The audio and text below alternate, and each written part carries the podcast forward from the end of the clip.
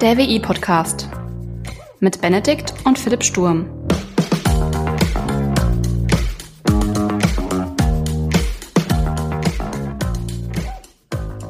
Moin Philipp. Servus Benedikt. Und was gibt's bei dir so Neues?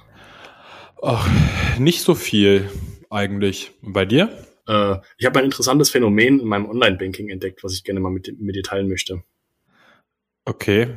Wir sind ja aktuell, also ich bin echt äh, nicht bestens informiert, aber schon gerade in einer schwierigen Phase, was so Geldanlagen angeht, richtig? Schwierig würde ich es jetzt nicht jein. Also ja, sie sind herausfordernd. Okay, also der, der Otto Normalbürger würde ja sagen, schwierig. Genau. Aber ja. da muss ich tatsächlich sagen, es hat mich total überrascht. Also ich habe rote Zahlen erwartet, ne? Und äh, mhm. teilweise habe ich auch rote Zahlen, aber ich habe auch teilweise grüne Zahlen. Und da war ich so echt überrascht und habe mich gefragt, Alter, wo kommt das denn her? Ja. Wo kommt das denn her? Keine Ahnung. Anscheinend sind gerade grüne ETFs richtig am äh, Skyrocketing. Ach, das ist ein nachhaltiger ähm, Fonds?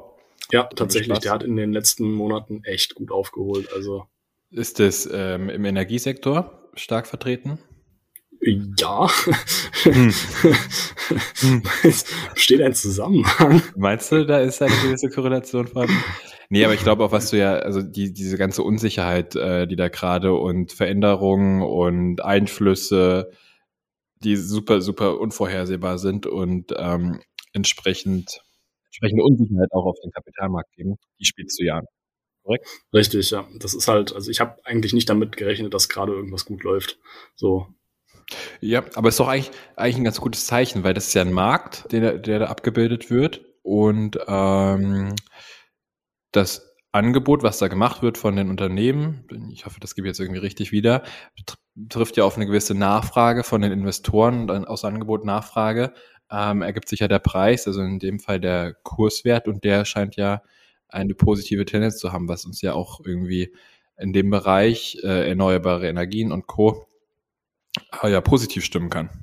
Vor allem auch mit Blick auf ähm, die, die angesprochenen Gaspreissteigerungen, die steigen ja jetzt schon irgendwie seit dem ersten Quartal diesen Jahres. Ähm, es gibt, glaube ich, keinen Tag in der Presse, wo nicht irgendwie von Robert Habeck und Co. gewarnt wird, ähm, dass man sich auf steigende Gaspreise äh, einstellen soll, also höhere Energiekosten, höhere Abschlagszahlungen im Zweifel, weil ja dann jetzt auch mit der, der neuen Umlage, die die Unternehmen machen können, ähm, die, die Energieversorger meinem Verständnis nach deutlich mehr an den Endkunden rausgeben können, auch wenn laufende Verträge sind und so weiter und so fort. Das ist ja, sind jetzt nicht so tolle Aussichten. Es hört sich alles sehr, sehr negativ an, aber ich sag mal, es bildet sich ja schon ein klares Schema ab. Also du, so wie du das beschreibst, beschreibst eigentlich sehr schön. Es ist ein relativ einfach runterzubrechendes Schema. Es läuft letzten Endes immer auf Angebot und Nachfrage hinaus. Richtig? Ja. Ja. Aber für mich so als absoluten Noob, Laien, äh, schimpf es wie du willst, es ist echt sehr, sehr undurchsehbar, wie so weltpolitische Geschehnisse äh, zusammen also so in Korrelation stehen zu, zu Aktien und also irgendwie leuchtet es ein, aber es ist für mich einfach super abstrakt. Ja. Ich habe echt keinen Plan, wann man auch in gewisser Weise prognostizieren kann, okay, jetzt läuft was gut oder jetzt läuft was schlecht. Ja, also ähm, ich glaube, das kann niemand. Ähm, es gibt ein paar Leute, die Glück haben und ein paar Leute, die weniger viel Glück haben.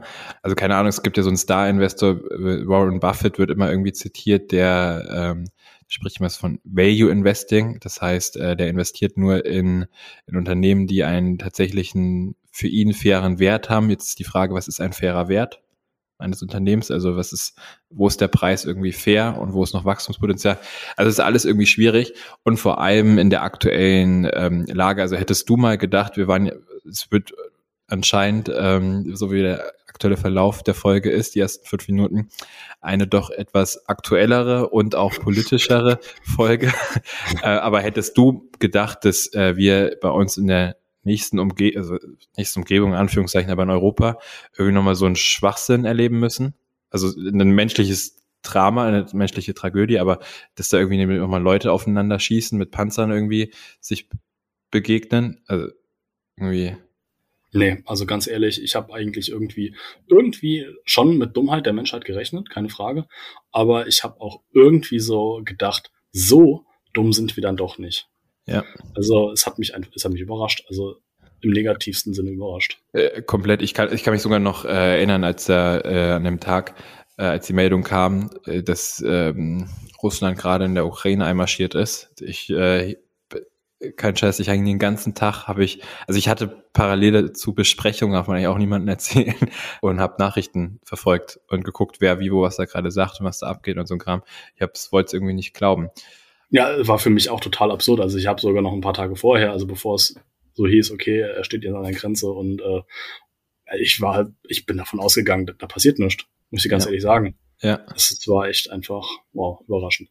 Aber aber lass uns äh, davon äh, abkommen und zurück zum Thema, äh, zum eigentlichen Thema. Wir wollten ja über Investitionen, Anführungszeichen, ähm, sprechen, ein bisschen mehr über den Kapitalmarkt. Wir hatten ja schon mal eine Folge äh, zum Thema Sparen im Studium gemacht und jetzt so ein bisschen diese ganzen Einflüsse, unter anderem eben auch der Ukraine-Krieg, ähm, aber auch Inflation, Rezession, Zinserhöhung ähm, der EZB. Ja, äh, was das quasi so für Einflüsse sind, wie die einzuordnen sind und wie man trotzdem irgendwie ganz gut sparen kann. Ja, also du hast da ein paar Begriffe genannt, die, die kenne ich, die kommen mir bekannt vor, logischerweise. Und äh, teilweise sind sie auch echt äh, deutlich mehr in, meine, äh, in, mein, in meinen Fokus äh, gerückt, wenn es so um auch Sparen geht. Also ich war immer so der Vertreter, also ich will jetzt nicht sagen alte Schule, aber ich hatte früher ein Sparbuch. Da ging dann halt monatlich irgendwie mal ein Fünfer rein und da war ich echt glücklich, wenn ich am Ende des Jahres irgendwie so 10 Cent Zinsen bekommen habe. Da war ich happy da war Stimmung. Ähm, aber mittlerweile weiß ich, das ist vielleicht nicht so die beste Art und Weise des Sparens, vor allem wegen der Inflation. Was ja. hat denn damit auf sich? Mit der Inflation? Ja.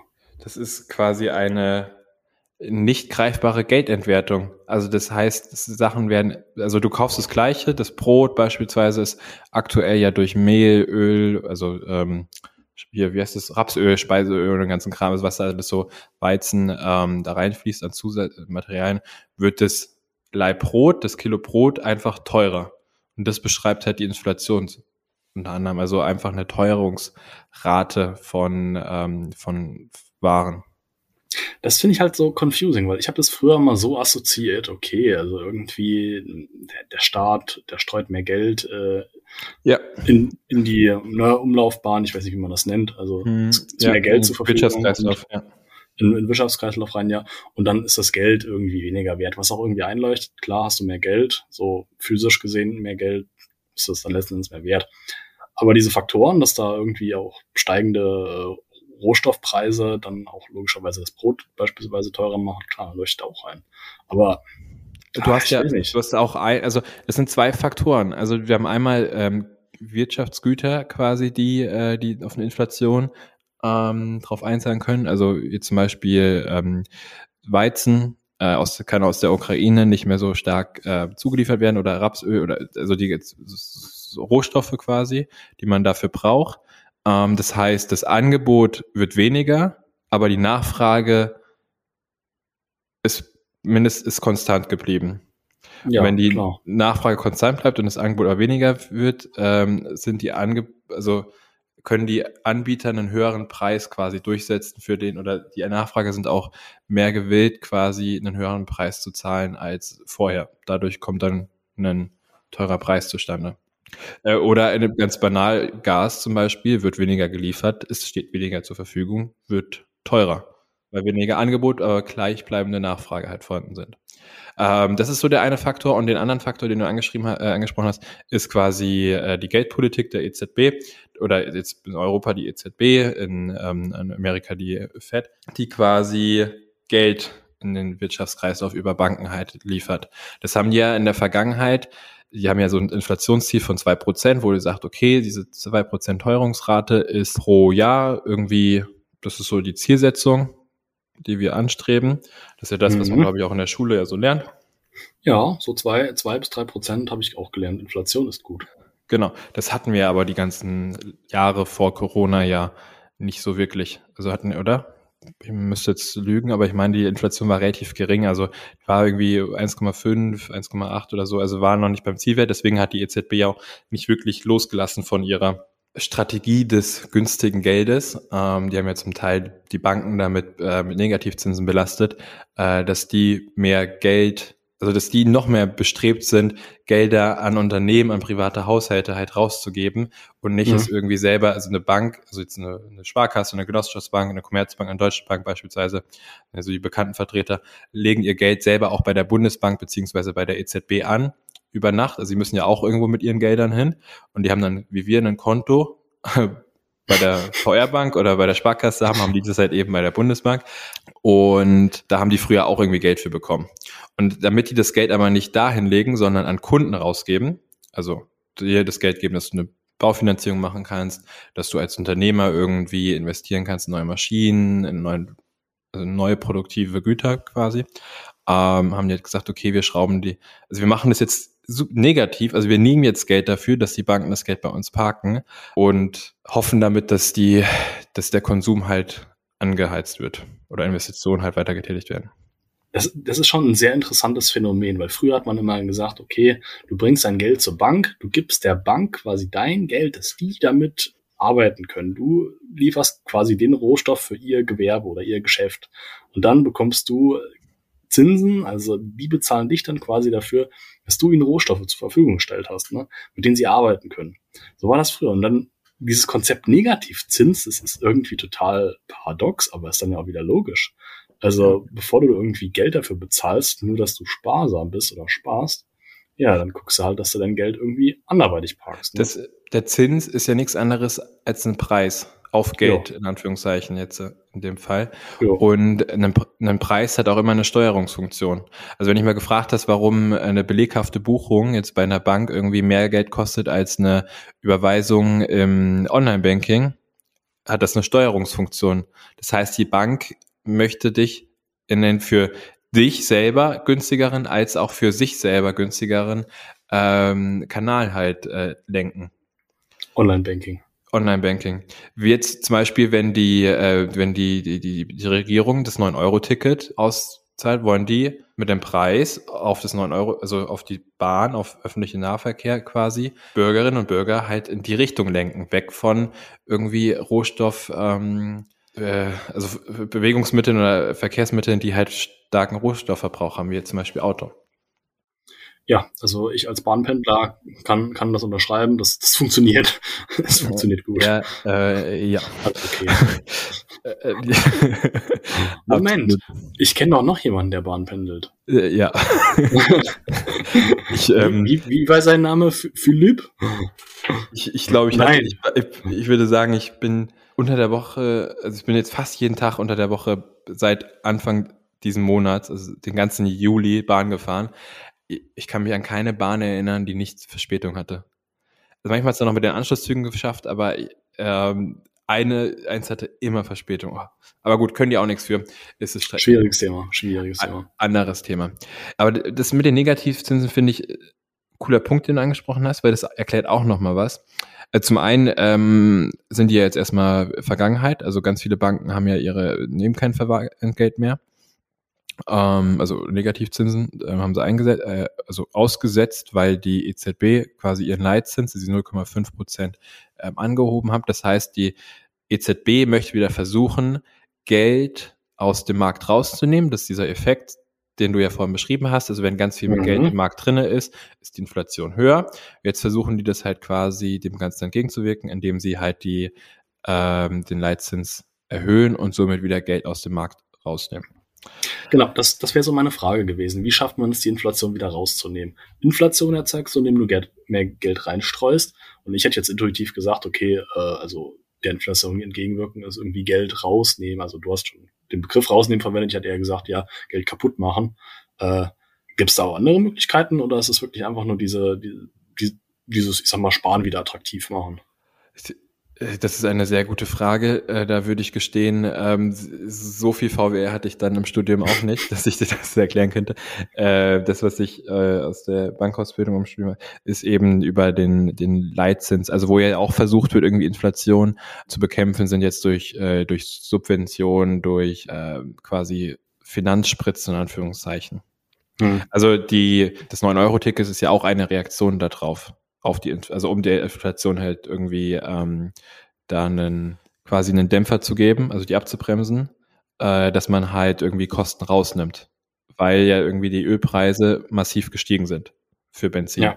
So, ja. und dann versuchst du halt, das ist ja auch eine Teuerungsrate, die, also Rohstofföl oder Benzin ist immer, wenn, da gibt so es ein, so ein so ein Indikator oder so ein Warenkorb quasi, Warenkorbanalyse müsste es, glaube ich, sein, wo halt sich angeschaut wird, wie, ähm, was nimmt denn großen Einfluss auf die Inflation und da ist unter anderem Benzin halt immer ein großer Faktor.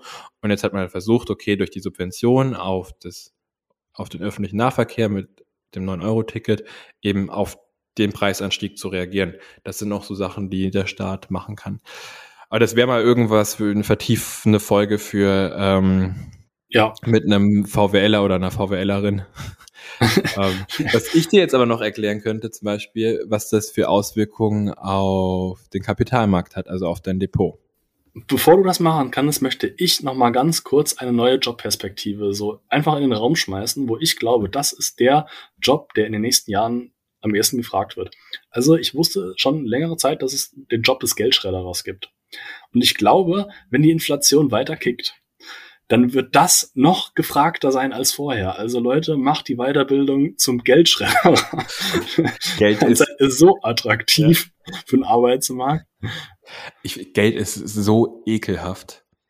Äh, unfassbar. Also äh, es gibt in der Bankausbildung, darfst du ab und zu in die, äh, in die Kasse ähm, und Geld zählen. Also dann so Nachttresor oder so ein Kram oder jetzt, ähm, keine Ahnung, Gaststätten, Restaurants und was weiß ich, bringen ja müssen ja irgendwann ihr, ihr Geld loswerden und dann liefern die das logischerweise in der Bank ab. Und Alter, ist das ekelhaft. Also, ja. Aber genug davon. Nee, wir kommen wieder zu, zurück zum ursprünglichen Thema, zu ernsteren Dingen im Leben. Genau. Also Denne, dann schieße mal los, dann klär mich mal auf. Also wir haben ja festgestellt, irgendwie äh, die Energie läuft ganz gut, beziehungsweise nachhaltige Energie weil jetzt einfach eine höhere Nachfrage dafür auch ist. Was vermutlich nicht so gut laufen dürfte, das sieht zumindest bei mir im Depot aus, sind ähm, Technologiewerte, vor allem junge Technologiewerte. Uh. Ich weiß nicht, ob du da irgendwie was hast, aber ja. ähm, das liegt einfach eben an der beschriebenen ähm, Zinserhöhung, weil wir haben ja vorhin darüber gesprochen, dass die Banken den Unternehmen relativ sehr, sehr günstig, eigentlich zu fast gar keinen Kosten ähm, Geld leihen konnten ne, für Investitionen. War ja auch ein bisschen das Kalkül, um eben die Wirtschaft anzukurbeln. Ja. Das heißt, im Umkehrschluss, wenn die das erhöhen, den Leitzins, wird es ja auch für die Unternehmen teurer, Investitionen Richtig. zu tätigen. Und ähm, die Investition durch beispielsweise Fremdkapital, wenn da der Zinssatz auf das Fremdkapital höher ist, senkt das ja die Rendite, die ich mit der Investition erzielen kann. Ja, das sind Begriffe, die habe ich im BWL 1 alle mal gelernt und angewandt, ja. Genau, also der Return on Invest. Ah ja, der ROI, der ROI. Man nennt ihn der, auch in Fachkreisen der ROI.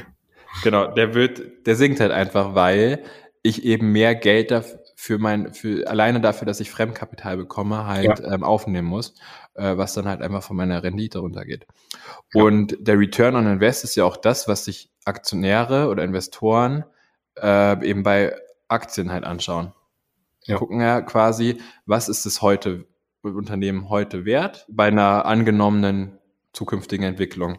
Und jetzt wird quasi, jetzt hat sich ein wesentlicher Indikator geändert, nämlich eben das Fremdkapital. Das wird jetzt teurer.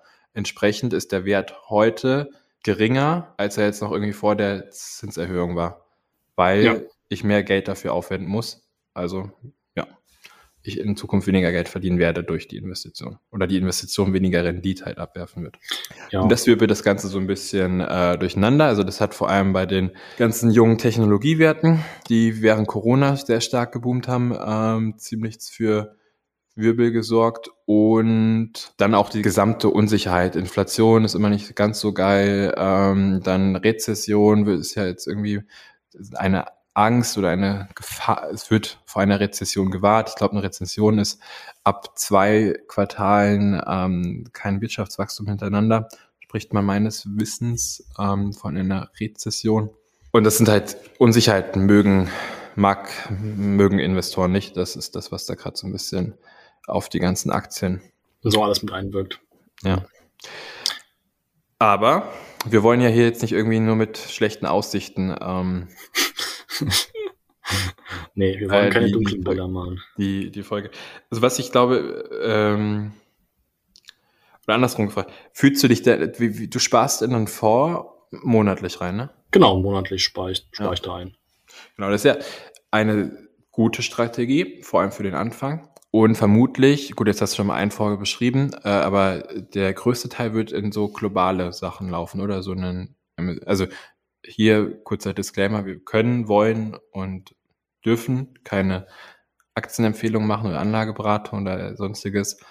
Äh, das muss jeder, sollte auch jeder selber für sich machen und nicht irgendwie auf zwei, äh, wie sagt man, neunmal kluge hören die, ja. Zweimal neunmal klug, das ist 18 mal klug. Bitte. Heißt, oh, das, das Sprichwort heißt so, oder? Das Sprichwort heißt so, ich habe nur da draußen mathematische Berechnung. Ähm, aber äh, so einen, also irgendwie irgendwas, was weltweit investiert, ist, glaube ich, für so einen Aktiensparplan, die, da wirst du auch die Hauptsache, die, die Hauptmenge reinlaufen lassen, oder? Ja, also die meisten haben da tatsächlich äh, den Namen World mit dabei. Ja. Das ist Ja. auch für so Krisenzeiten meines Erachtens nach die, ähm, die, die cleverste Entscheidung, weil du dann so auch von, man spricht immer von so Sektorrotation. Also in so einem weltweit, weltweit gestreuten Fonds, der weltweit investiert, der, der investiert ja auch in verschiedene Branchen. Und wenn wir jetzt wissen, okay, die Technologiebranche, die trifft es gerade relativ hart, einfach wegen der, der Zinserhöhung. Das heißt, ähm, Wachstum wird teurer. Parallel dazu kommen jetzt irgendwie nachhaltige, also oder hier äh, erneuerbare Energien. Ähm, die sind jetzt, haben jetzt gut, also irgendwie gerade Hochkonjunktur in Anführungszeichen, spricht man von so einer sogenannten Sektorrotation. Also das Geld verschiebt sich einfach in einen anderen Sektor rein. Und das nimmst du halt am besten mit, indem du von vornherein breit streust. Ja, das, das macht äh, einfach immer, immer Sinn. Also mehr, mehr Standbeine, mehr gut, ne? Genau. Also ein, ein Tisch mit äh, fünf Beinen, der steht meistens stabiler als ein Tisch mit drei, äh, als ein Tisch mit drei Beinen. das stimmt wohl, ja. Ja, nee, das ist ja durchaus, durchaus Absolut. nachvollziehbar.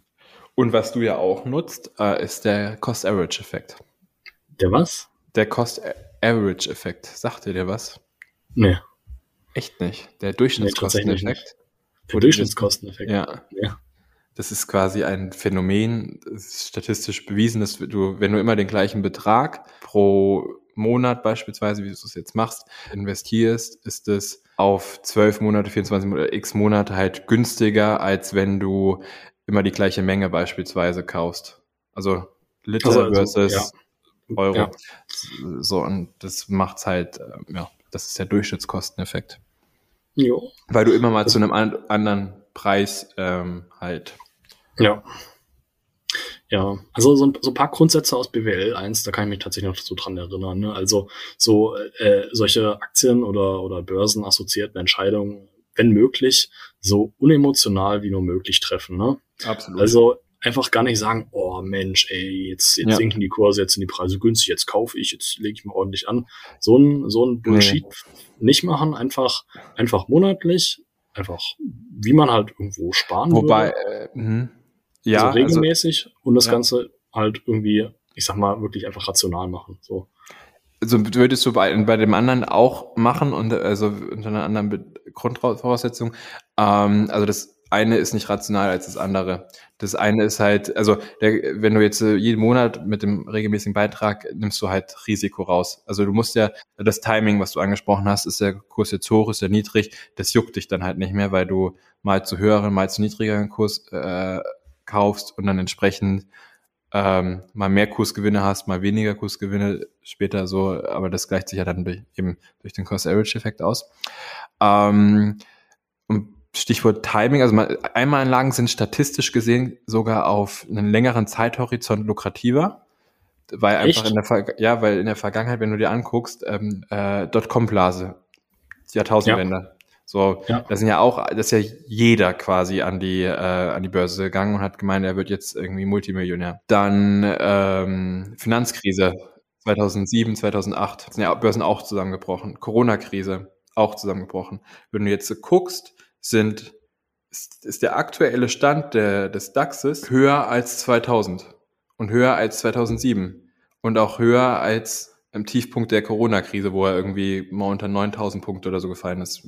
Also weißt du, es wird ja immer mit der Zeit, ja. also auch wenn du irgendwie 2007 zum Tiefpunkt eingekauft hättest, wäre es jetzt logischerweise mehr, beziehungsweise auch da zum höchsten wäre es jetzt auch mehr. Also es ist immer auf einen gewissen Zeithorizont, auf 10, 15 Jahre, also einen langen Anlagehorizont, den man ja auch haben sollte, wenn man an der Börse investiert, statistisch gesehen die Wahrscheinlichkeit höher, dass man mit mehr rausgeht als mit weniger.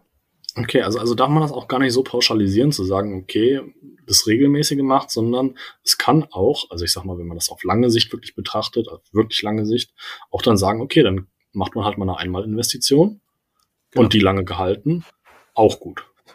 Ja, die, das kommt dann halt auf den Zeithorizont drauf an. Man kann, aber, also man darf Sachen nie pauschalisieren. Also vor allem bei so Sachen wie, wie Geldanlagen oder Investitionen gibt's nichts Pauschales. Da kommt es auch immer ganz individuell drauf an. Also du hast eine, eine andere Risikoneigung, als ich sie habe. Du hast ein anderes Sicherheitsbedürfnis, als ich es habe. Du hast auch hm. ein anderes Liquiditätsbedürfnis, als ich es habe. Also, weißt du, und das sind jetzt alles Sachen, die pro Person super individuell in so eine Anlageentscheidung halt reinfließen. Ja. Ja, gut, das ja, also ich sag, ja. stimmt, stimmt. Nee, also pauschalisieren ist dann vielleicht in der Situation jetzt nicht so das, das Schlauste. Also das ist, jeder Mensch ist wirklich einfach anders, das lässt sich einfach nicht leugnen. Und das ist ja immer, sind immer noch Entscheidungen, die von Menschen getätigt werden und auch, man arbeitet auch mit Menschen. Also der Faktor Mensch ist dann einfach wieder ja. zu stark mit involviert. Genau, das wäre auch jetzt äh, ein Blick in Richtung Schluss, äh, auch so das, was ich glaube ich noch mitgeben wollen würde, muss ich immer jetzt selber angucken. Also jetzt von Investitionen und Geldanlagen zu sprechen, ähm, wo irgendwie die, die, die Grundbedürfnisse oder die Grundversorgung einfach deutlich teurer wird, also Lebensmittel teurer werden, ähm, irgendwie Wohnen dauerhaft ja teuer wird, aber jetzt auch die Nebenkosten einfach, also vermutlich drastisch steigen werden, ähm, muss man halt für sich abwägen, was man macht, was man auch machen kann. So, ne? Ähm, und jetzt nicht irgendwie sagen, okay, ich ähm, gehe jetzt an den Kapitalmarkt, um eben mir meine Nebenkosten zu finanzieren. Das ist hochriskant, geht zu einer ganz großen Wahrscheinlichkeit nicht auf und ähm, bereitet nur Stress. Deswegen da in dem, äh, in dem Fall beispielsweise dann eher ähm, doch aufs Girokonto, aufs Tagesgeldkonto, aufs Sparbuch irgendwie Rücklagen bilden, dass man da möglichst schnell, also das Thema Liquidität, Verfügbarkeit des Geldes, ja. drauf zurückgreifen kann. Nee, das hört sich doch gut an. Das ist doch ein schöner Schlusssatz. Top. Ich hoffe, es hat ein bisschen, äh, also war auch für mich mal ganz interessant, äh, in die VWL da reinzufließen oder reinzuschnuppern, äh, aber ein bisschen ähm, Ach, VWL und BWL ist äh, nicht so das gleiche, höre ich einfach raus. Nee, ist was ganz, ganz anderes. Was, ähm, ganz, anderes, ja. was ganz, ganz anderes. Äh, also es, wirklich, es ist wirklich was ganz, ganz anderes. Äh, aber wenn du VWLer fragen wirst, was BWL ist und was, also ja, egal. Äh, ein Thema für eine spätere Folge. Aber ich hoffe, es hat ein bisschen, zumindest ein paar Themen aufgezeigt, die gerade so bewegen äh, und an denen man gerne weiter recherchieren kann. Ja, tatsächlich. Also danke dafür. Hat mir dann nochmal ein bisschen die Augen geöffnet und vor allem, ich sag mal, mich wieder ein bisschen, ein bisschen entspannt, ein bisschen gesettelt, ne? Ja, auch mein, auch mein, auch mein Fieber, dass ich coole Zahlen sehe, dann auch mal wieder in, äh, ich sag mal, in, in ein ähm, realistischeres Licht gerückt, jetzt nicht unbedingt im negativen Sinne, aber ne? ja. einfach, dass man weiß, was Phase ist. Sehr gut. Ja. Cool, Jo. Dann äh, hören wir uns beim nächsten Mal, wa? Bis zum nächsten Mal, Benedikt. Mach's gut. Bis dann. Ciao. Ciao.